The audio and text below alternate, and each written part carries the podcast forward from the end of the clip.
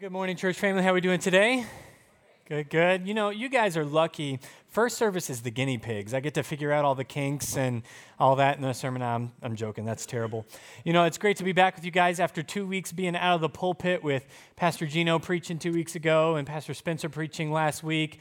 Most of my time today is going to be spent cleaning up all the heresy that they taught over the last 2 weeks. So I'm kidding. They did an awesome job. They did great. I'm thankful for them. And he's back there still, honey. Yeah, you did good. They did a wonderful job teaching over the last couple of weeks. They handled Scripture faithfully, and I'm thankful for the job that they did.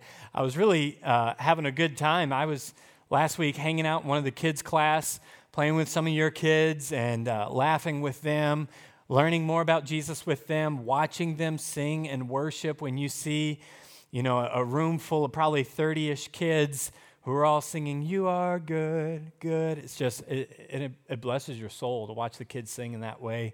And the other thing I loved was getting down on the ground with those kids, and when it was time to do memory verse, start learning it and reading it, and the girls that were right there, I started reading it, and they started saying it without reading it, and I was like, "You guys already know this." And they're like, "Yeah, we read this every week." And I'm like, awesome.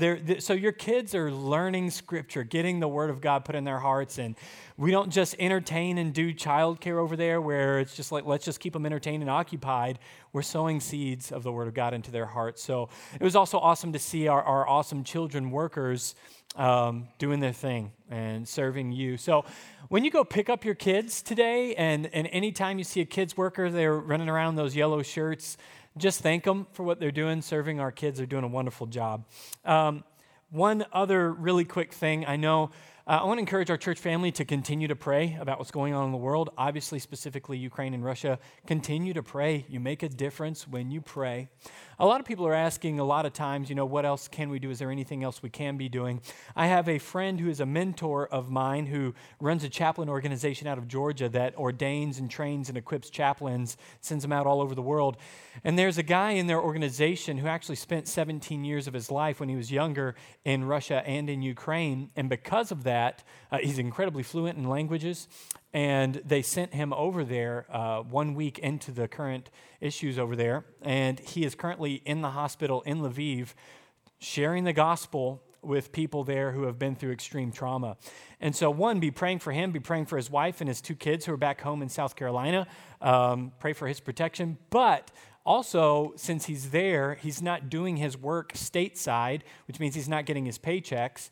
And so if it's on your heart to give towards that, towards helping, he's doing gospel work. He's telling people about Jesus. And not only that, he's also training people, training 7 other Ukrainians to be doing gospel chaplain work after he leaves. And so if you want to give towards that, towards his family and towards that mission of what they're doing, you can, in the online giving, hit the drop down, and you'll see one of them says Ukraine Chaplain.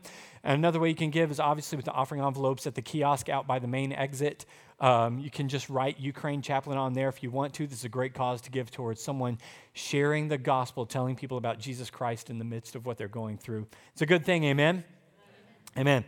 Having said that, we're continuing on. Today is a new series portion of what we are navigating through. If you're new here, if you're a visitor or relatively new, we're doing something called the Year of the Bible, where we're taking 2022 to walk through Scripture, Genesis to Revelation, zooming in on all the primary elements of the redemptive story of Scripture, the thread, the meta-narrative of Scripture of what Jesus has done, all of the Bible leading up to revealing Jesus or explaining Jesus. And so today we're looking in our reading this last week. We have a reading plan, if you haven't been with us, where we're reading throughout the week, and then many of our community groups are discussing throughout the week what they read, and then we come together on Sunday and we preach and teach and talk about what we read as well. So if you want to jump in on that with us, after service is over, you can go over to the info desk and grab the reading plan there, and we would love to have you join us on this journey.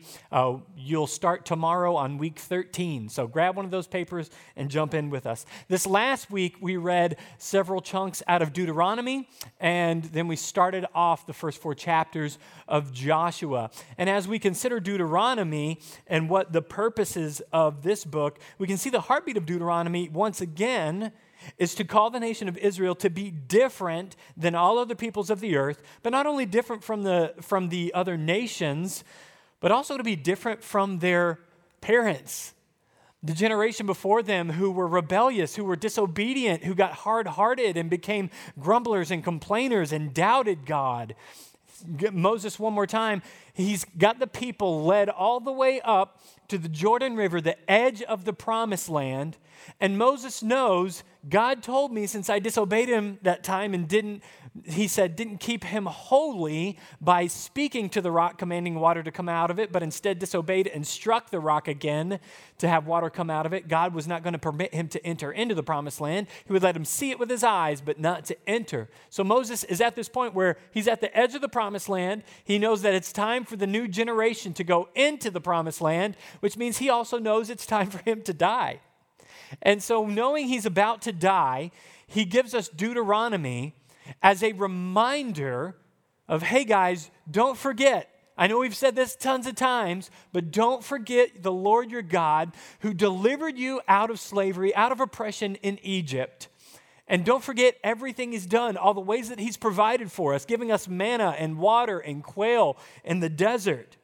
We see they spent 1 year at Mount Sinai where God made covenant with Israel to be his people. We saw that he called them to be a nation of priests to the world, a holy nation, meaning a nation that looks completely different from all other nations in the way that they carry themselves, the things that they do, the things they abstain from. They're to be a holy nation. But also we saw because of their own sinful disobedience and unbelief, they wandered in the desert for 40 years. That generation, like Moses, was a generation that wasn't going to be permitted to enter into the promised land. Why? Because they forgot everything God had done, and because of that, doubted and grumbled and complained and sinned, and they were not permitted in. They arrived at the Jordan River, the edge of the promised land, and Moses gives this final speech that is Deuteronomy to this next generation who's going to actually go in and inherit the promised land, knowing he's about to die and knowing how much he's seen the people of Israel botch what has been done for them by God, completely forget the commands that he said. In fact, we can remember the multiple times where they're given the law and God says, don't do this and do this. And they're like, you got it, God, we're going to do every word, everything you've said, we're going to do it. And it's like 2 pages later that they have made the golden calf to worship. And so they're really bad at this whole remembering thing. Moses, seeing all of that, knowing he's about to die, gives Deuteronomy to say, guys, one last time, before I check out of here, let me remind you to remember everything that God has done, everything God has spoken, and everything that God is. Remember who he is, what he's done, and what he has spoken is essentially the thrust of Deuteronomy. And it's broken into 3 sections of this speech, which Spencer mentioned last week. He did a great job with that. The first section of Moses' speech, he recounts the 10 commandments, and he dictates what would become known as the Shema. That's what Spencer taught us last week. The famous passage that Jesus also quotes when he's asked, what's the greatest commandment? He says, it's here, love the Lord your God with all of your heart, with all of your soul, with all of your might. That Shema, you'll have no other gods before me, that him commanding complete faithfulness to him, complete fidelity. In fact, I love the way Spencer worded it last week when he said exclusive and all-inclusive, that we are to be exclusively God's and all-inclusive, meaning all that we are, all that we have, all that we possess, every bit of our being belongs to God. And God alone, exclusively and all inclusively, follow, serve, love, and worship God.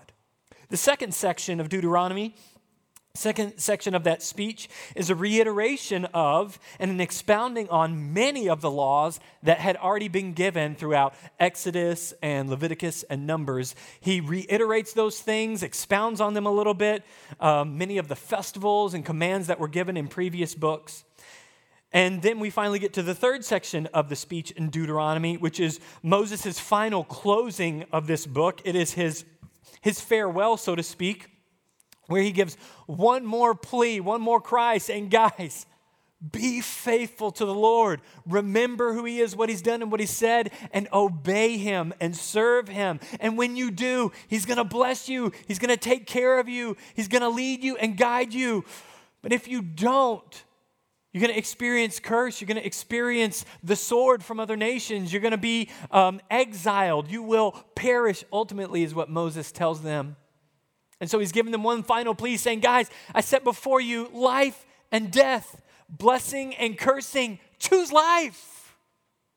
Choose life that you might live. We see in Exodus chapter 30. With those three sections of this speech, I want to go back to the first section really quick. Let's go to Deuteronomy chapter 8. Deuteronomy chapter 8 we're going to start today.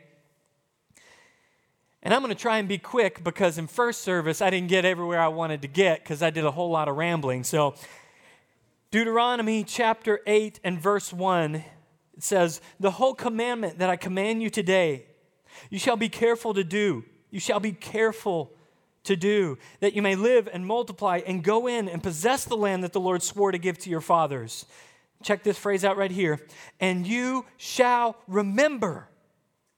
And you shall remember the whole way that the Lord your God has led you these 40 years in the wilderness, that he might humble you, testing you to know what was in your heart, whether you would keep his commandments or not. We see right there Moses drawing the connection that our obedience to God is fruit from what is in our hearts, that God tests us with these commands, with these things, to see if we actually have love for him in our hearts that leads us to serve and worship and follow and obey. He said, "And you shall remember."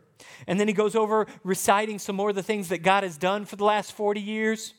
And then he picks back up. I want to jump here to verse 11. He says, "Take care lest you forget the Lord your God." So earlier we see him say, "And you shall remember." And now he's saying, "Take care lest you forget." He said, "Be careful that you remember the Lord." And now he's saying, "Take care lest you forget the Lord your God by not keeping his commandments and his rules and his statutes, which I command you today.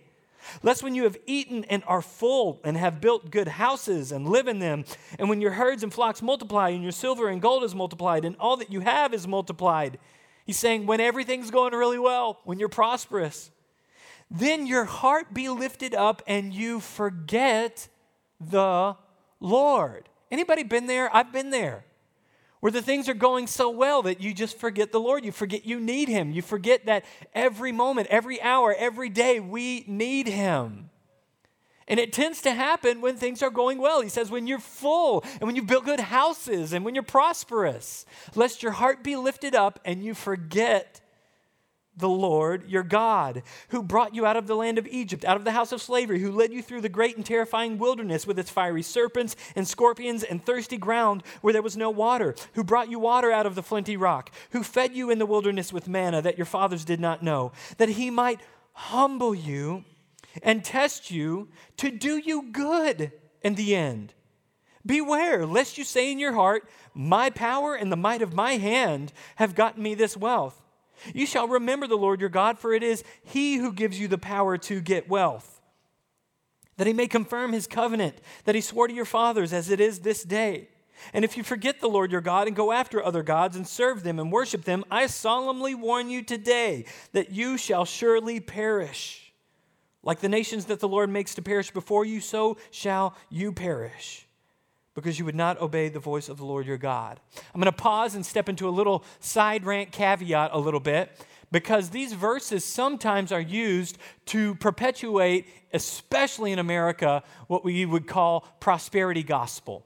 If you're unfamiliar with prosperity gospel, I grew up in it, and it's the concept that as long as you follow Jesus, and as long as you have enough faith, and as long as you give enough money, and as long as you confess it enough, then you will never be sick and you will always be rich. And if you are not rich and if you are sick, it is because you didn't have enough faith, or you didn't confess enough verses, or you didn't give enough money, or you got out of the will of God, or you're disobedient. Those are the only reasons that those things happen, which is ironically the same exact things that Job's friends preached to him when he was suffering, they said, Job, it's obvious you're going through this stuff because of sin in your life. If you'll repent of your sin, then God will restore your blessings. And Job's like, no, actually, I'm not. The Lord giveth, the Lord taketh away. Blessed be the name of the Lord. I'm going to continue to serve him and worship him. And then at the end of the book of Job, God rebukes Job's friends for the things that they said. These friends were saying, it's obvious that you're going through this suffering because of sin in your life. And Job's like, nope. And God rebukes Job's friends and says, you need to pray for them because they have spoke wrongly about me. That's prosperity gospel that his friends were preaching to him. And he's like, no. And God rebukes them for it.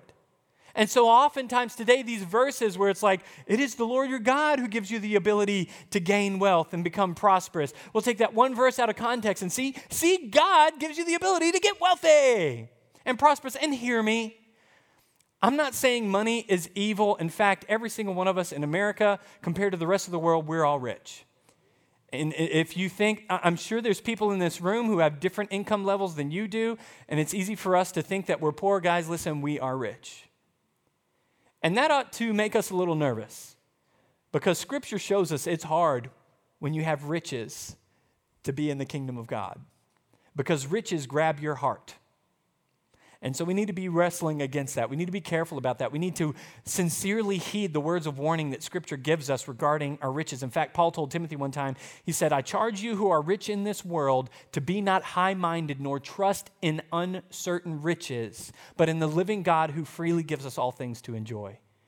He told his Padawan, so to speak, his little apprentice, that we are not to trust in those riches, but in the living God. He calls those riches uncertain. And I think if the last 2 years has taught us anything, it's that those riches are uncertain and that we are to trust in God. And I can tell you guys about church services that I've been in where the speaker, the guest speaker says, all right, guys, there's a window open right now, an open heaven. And if you'll come and put your check or your cash on the stage right here up front, then I'm going to dance on your money and put my anointing on your money, and God's going to cause you to prosper. I'm not joking. I see laughing, Sarah, but I'm not joking.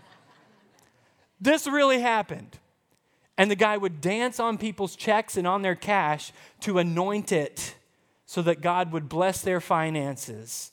And then we sang songs quoting Deuteronomy saying, I'm blessed in the city, I'm blessed in the field, and the fruit of my body and all that is yield. So money cometh to me.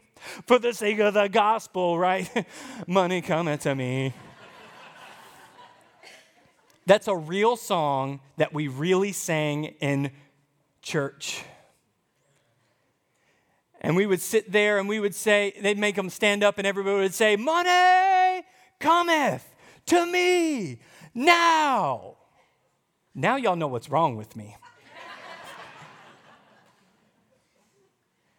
And that theology is mostly built off of taking verses like these out of the Old Testament, taking them out of their context, and completely neglecting and forgetting the fact that all of the apostles apparently didn't believe prosperity gospel. Because I can take you to Corinthians where Paul said, I've been beaten this many times, shipwrecked this many times, I've been poor, I've been destitute, I've been stranded, beaten with rods, all these things. So it's apparently he didn't know the prosperity gospel. In fact, Spencer reminded us last week that out of the 12 disciples, there was the one deserter, the betrayer Judas. The other 11, 10 of them died martyrs' deaths, brutal, painful deaths. And the one who didn't was exiled on the prison island of Patmos. Sounds really nice and rosy and comfy. And in fact, if you follow church history, you'll see for thousands of years since the resurrection of Christ till today, people have been dying for Jesus Christ. And I remember a few years ago, you probably remember seeing people in the Middle East kneeling in front of the ocean as they were decapitated for their faith in Christ. And are we going to say, they didn't have enough faith? No, actually, I think they had more faith than all of us, which is why they could sit there singing praise to God while they're about to be decapitated. And in America, it's so easy for us. Also, if you see in church history, there was the Emperor Constantine, who was the first ever to make Christianity the state faith. It was the endorsed religion of the day and of the region. And because of that, Christianity began coming watered down and wishy-washy. It was the cool thing to do. And because of that, you didn't have to put your neck out for your faith. And so everybody became a Christian.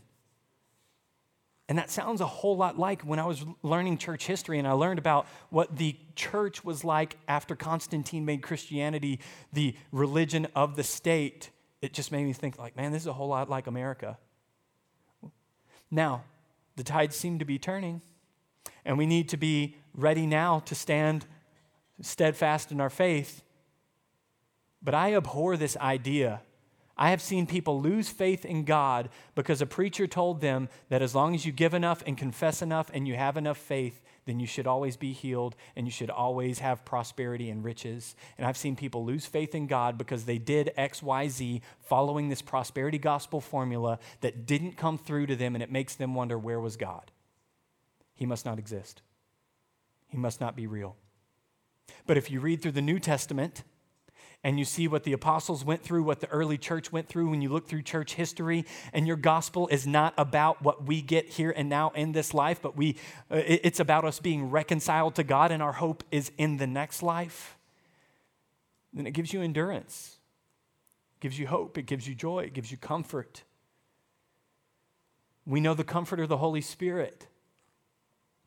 And we hope that we have good times. We hope for prosperity. And I know I have seen many, many, many godly people that are very prosperous. Again, I'll say all of us are, that use their money, their resources for the kingdom of God and expanding the reach of the gospel. And hopefully all of us do that. Hopefully all of us are compelled to live that way with how profoundly blessed we are in the country that we live in.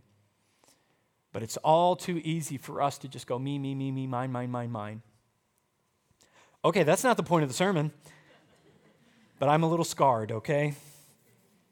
The point of what we have just read is we must remember who God is, what God has said, and what God has done. We must remember. It's imperative. You can't be a faithful believer if you're going to forget who God is, what God has said, and what God has done. Those are paramount to our success of faithfully following Jesus.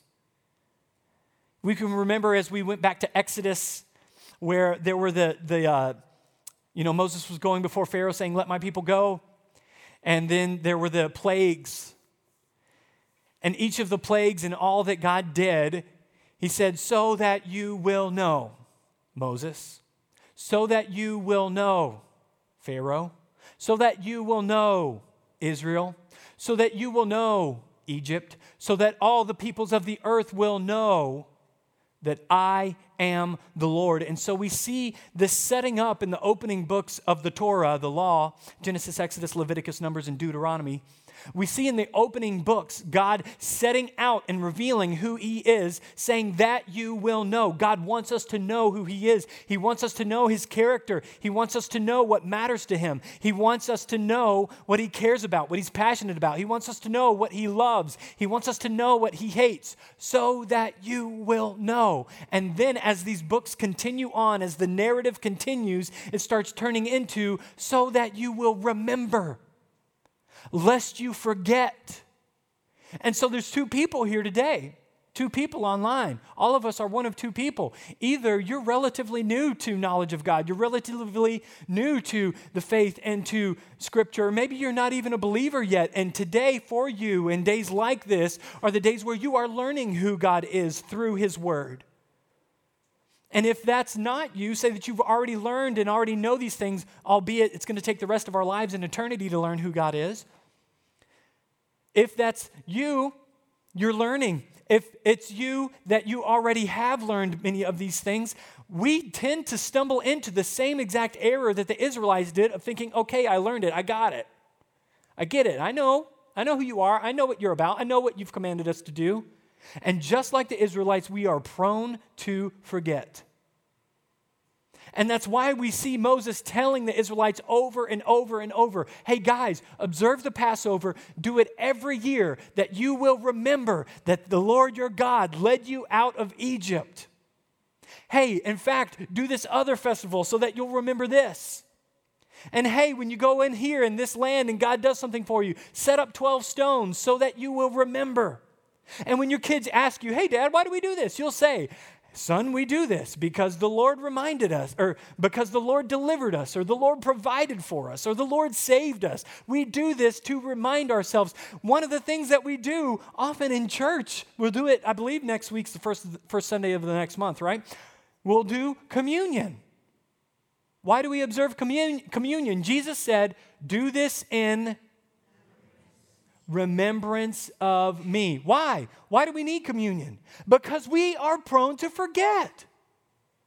We need to be reminded because we're prone to forget.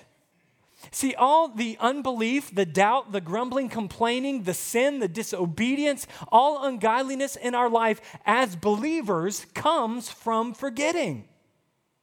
Forgetting who God is, His holiness, His perfection, His righteousness, His justice, His wrath, His mercy. If we forget who God is, we step in, stray, and wander into sin. If we forget what He has done, then we struggle in where we are in our suffering. If we forget what He has said, we will stray and wander. And so we need to remind ourselves. Let's think about this. A few examples of when we worry in our lives. We know we're not supposed to worry. So there, we know. So don't do it, okay? Oh, not so simple, huh? What happens when we're worrying? When we're worrying, we are forgetting what Jesus said in Matthew 6, where He says, why do you worry about what you're going to eat and what you're going to wear? There's not a sparrow that falls to the ground without your Father knowing. There's not a lily in the field. It's here today and gone tomorrow, and God has made it so beautiful. If God cares so for the sparrows and for the lilies that are here today and gone tomorrow, how much more will He care for you, His children?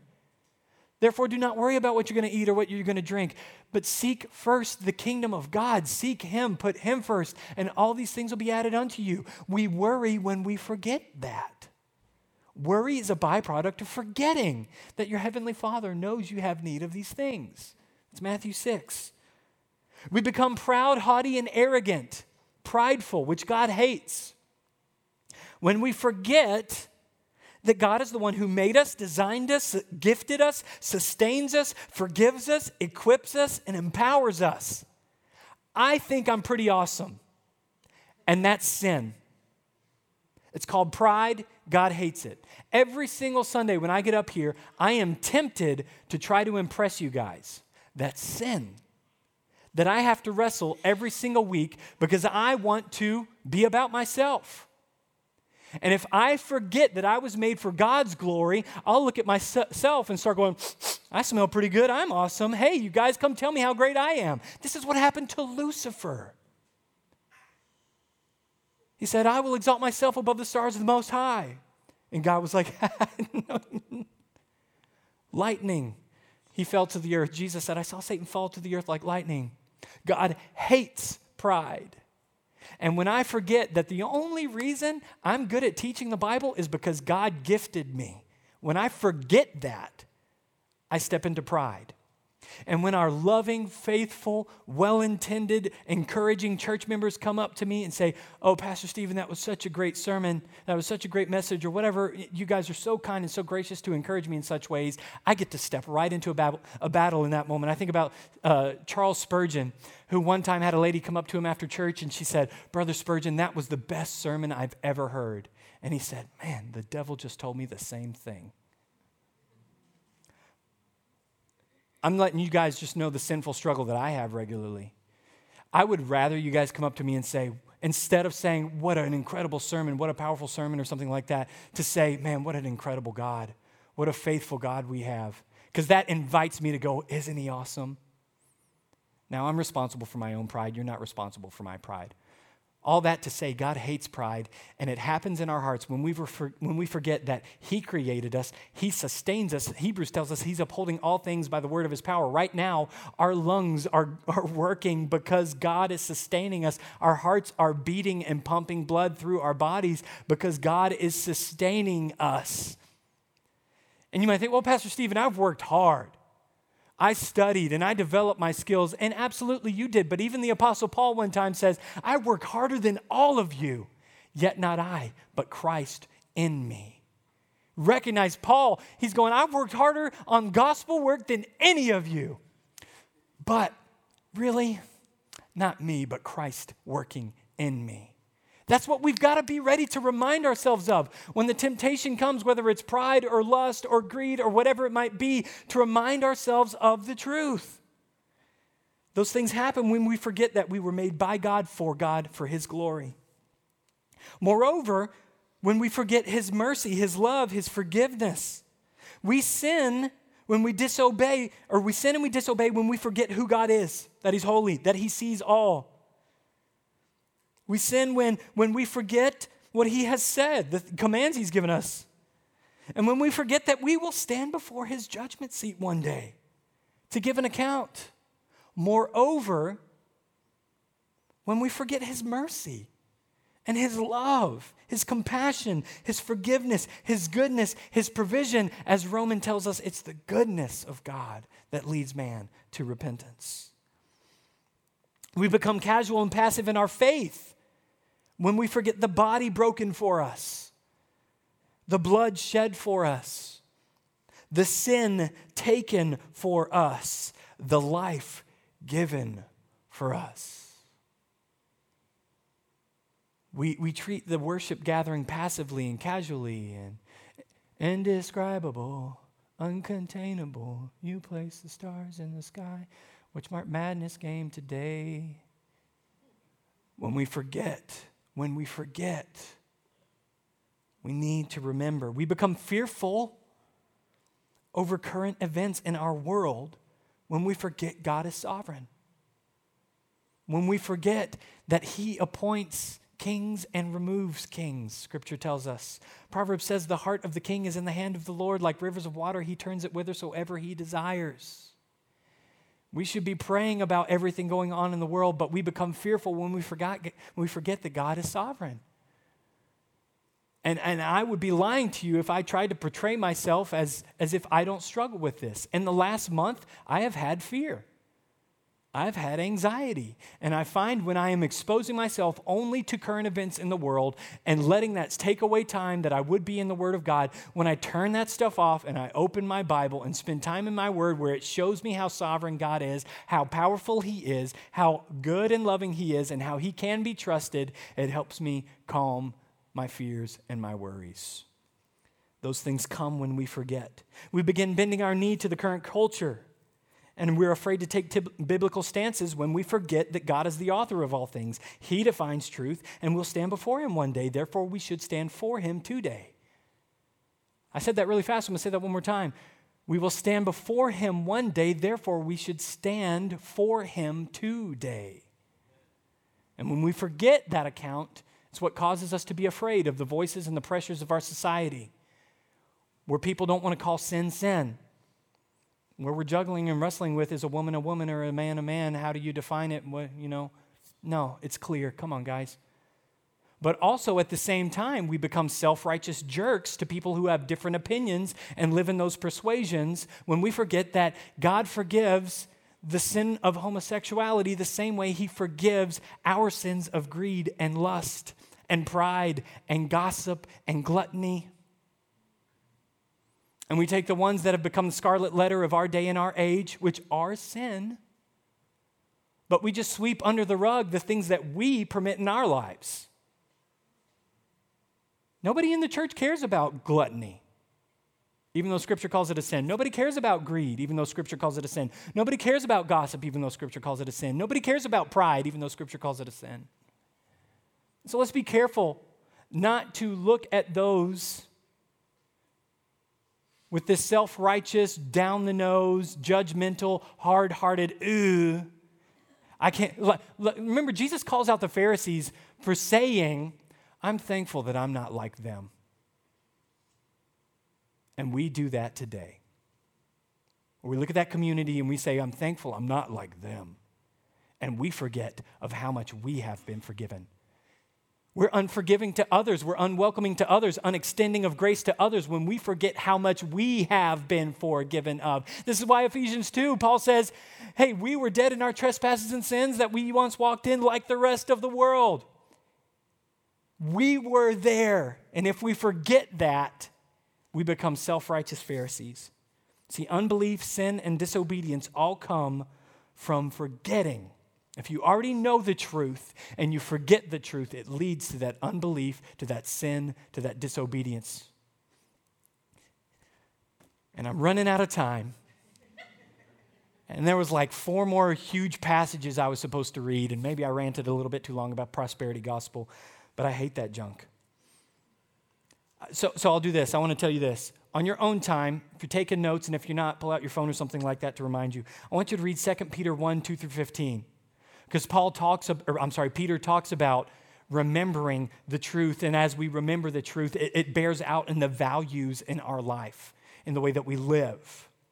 And I'm thinking about Philippians, where Paul told the church in Philippi, it's good that I'm reminding you of these things. He said, it's good for you that I'm repeating these things. Because why? We forget. We have Sunday and we're like, I know the truth and I'm going to obey it and follow Jesus and lay down my life for him every day, always. And then we go to sleep Sunday night and we wake up Monday in our flesh, forgetting what we just learned on Sunday, forgetting what we discussed in our community group. This is why we need things to remind us. And for time's sake, I can't go there, but as we wrap up, and if we were going to go to Deuteronomy 30, we see where Moses says, I set these things before you, life and death, blessing and cursing. Choose life that you might live. And then we see Moses prepares to die. And the interesting thing is he says, but I've been with you guys, I know you, and you're going to choose death. You're going to forget. You're going to disobey. You're going to stray away from the Lord. Because also part of the purpose of the law was to show us there's something wrong with our heart. And as long as you hear all these commands and you're just trying to go, yeah, I can do that. No, you can't. You can for a week, until what's in your heart overrules, and the wicked, sinful desires of our flesh bring us back to what's in our heart, which is why we need to be born again and be given new hearts by the Holy Spirit of God. But as we continue, we see Moses is getting ready to die, and he's like, you guys are forgetting. In fact, he starts singing this song. He's like, you guys ain't the children of God no more, because you've been tainted and you forgot him. It was different than that, and probably way better, and probably way more Jewish sounding. But he starts singing this song of testament against them, and he goes up on the mountain, he looks out over the promised land, and he dies. And God says to Joshua, hey, Joshua, Moses is dead. You're the man now. Lead the people, be strong, be courageous, because I am with you. As I was with Moses, I will be with you. Go in and take the land that I've promised to your forefathers. And he goes, and he begins taking them in, and they get to the Jordan River. It's like, oh snap, how are we going to get these millions of people across the Jordan River? God's like, well, I'm going to do that same thing I did with Moses a few books ago back in Exodus. The people walk through the Jordan River as on dry ground. And then what does God instruct Joshua to do if you did your reading this week? He instructs him to take 12 stones and set them up as a reminder of what God had done. And we see this throughout Scripture, especially the Old Testament, where God comes through for the people, or provides for the people, or gives them victory, or does some spectacular thing for them, and they then set up stones, or set up an Ebenezer, a rock of help, meaning a monument to God's provision, to God's guidance, to God's help, so that they would be reminded. My favorite song of all time is a song called Come Thou Fount. Some of you might know it. Come thou fount of every blessing, tune my heart to sing thy grace. There's a verse where he says, here I raise my Ebenezer, hither by thy help I've come. Saying, I raise my Ebenezer, my rock of help. I set up this monument to remind myself I got here by your help. Because what was he saying in Deuteronomy chapter 8? Lest you think I got here on my own power, by my own might, by my own hand. No, by the power of God, we need to remember. So finally, how can we set up reminders, Ebenezers in our own life to keep us reminding ourselves of who God is, what he's done, and what he's spoken, so that it encourages us and spurs us on to faithfully following, serving, loving, and worshiping him. A few ways. One is just like in the Old Testament, how they set up festivals of Passover and the festival of the unleavened bread, all these festivals, these holy days, which turns into today what we call holidays. Holiday comes from holy day. We observe Christmas to remind ourselves that God became flesh and dwelt among us. Emmanuel, God with us. In a couple of weeks, we're going to observe Easter, to remind ourselves with this annual feast, this annual Ebenezer, of the price that was paid for our sin to reconcile us back to God. Another way is through physical things in our lives. Right now on my finger, there is a physical symbol that I belong to Katie and she belongs to me. This is a reminder to me to be faithful to her. This is also a sign to other people, I'm taken. So what symbols, what reminders can we put in our lives to remind ourselves that I am his and he is mine? I am taken. Baptism is one of those symbols. What else can we set up in our life? Communion, as I alluded to earlier, we do this in remembrance to remind us so that we don't become just casual, heartless in our faith. Another great Ebenezer or reminder is hiding God's word in your heart, memorizing scripture. If you've got the reading plan, every week you see that there's two memory verses with it. I would challenge you and encourage you, try to memorize those verses. Those are Ebenezers in your heart that you can draw and remind yourself of when you're suffering, when you're challenged, when you're tempted. When you hide God's word in your heart, David himself in the Psalm said, I've hidden your word in my heart that I might not sin against you. So memorizing scripture. Another reminder is songs that teach us the truth. Be careful, because there's some bad theology in popular Christian songs today. Find songs that have good, solid, sound theology and doctrine that teach us the truth. We sing those songs and the melodies help them sink into our hearts and minds where we can recite them. Here's one of the best Ebenezers, one of the best reminders, one of the best monuments. We're practicing it right now out of Hebrews 10 and 25 where it says, do not forsake the assembling of yourselves together. Rather, encourage one another, especially as you see the day approaching.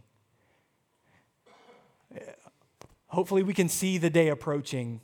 If not, pull your head out of the sand. And I don't know if Jesus is coming back this year or 2,000 years.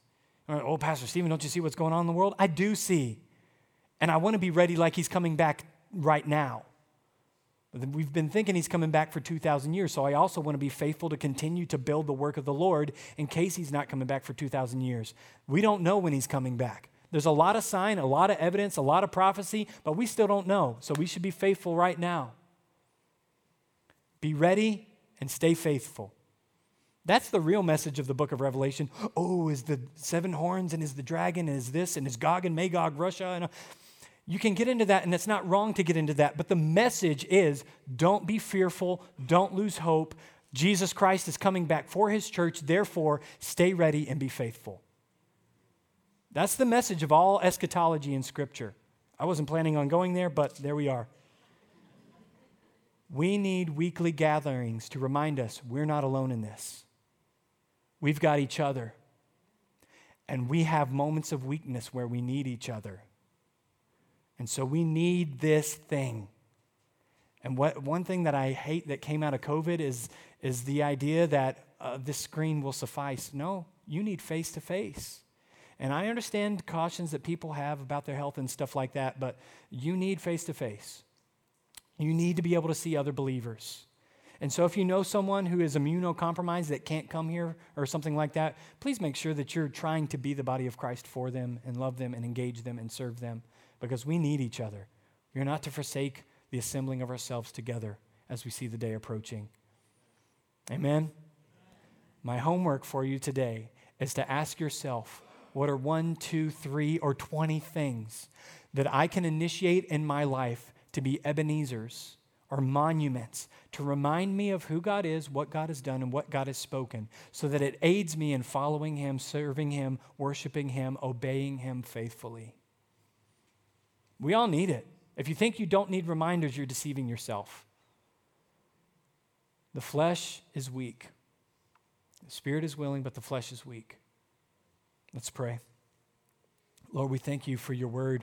We thank you that you are good and you are faithful. We thank you, Lord, that we have seen so much of who you are from your word. We have seen so much of what you have spoken to your people of the Old Testament, but also to us today. We have seen what you've said. And Lord, we have seen what you've done in the word as well as in our own lives.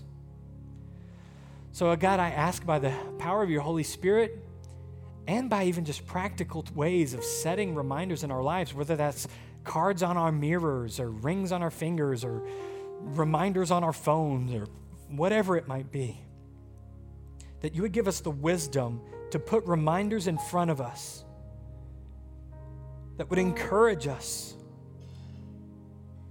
when we're suffering,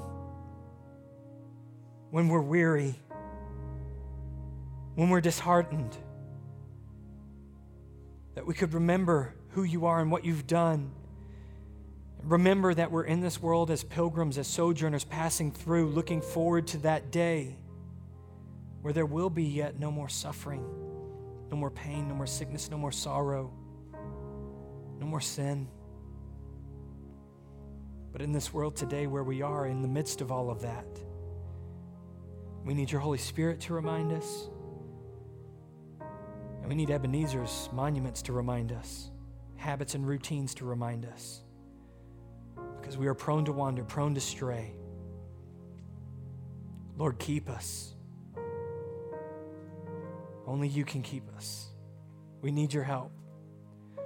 Lord, I ask today by your Holy Spirit, if there's anybody in this room, anybody in the commons, anybody watching online, if any of the sisters in the jail that we'll be ministering to tomorrow night, if they don't know you, I ask by your Holy Spirit that you would show them, give them illumination, help them to see the truth of your word, that Jesus Christ is the Son of God who died for sin to pay our debt, that we could be forgiven and brought back into your family. Help us, Lord, to repent of our sin, to change the way we think about this life and about this world and about sin, that we could love, serve, follow, worship you faithfully for the rest of our lives, for your purposes and for your glory. In Jesus' name, amen.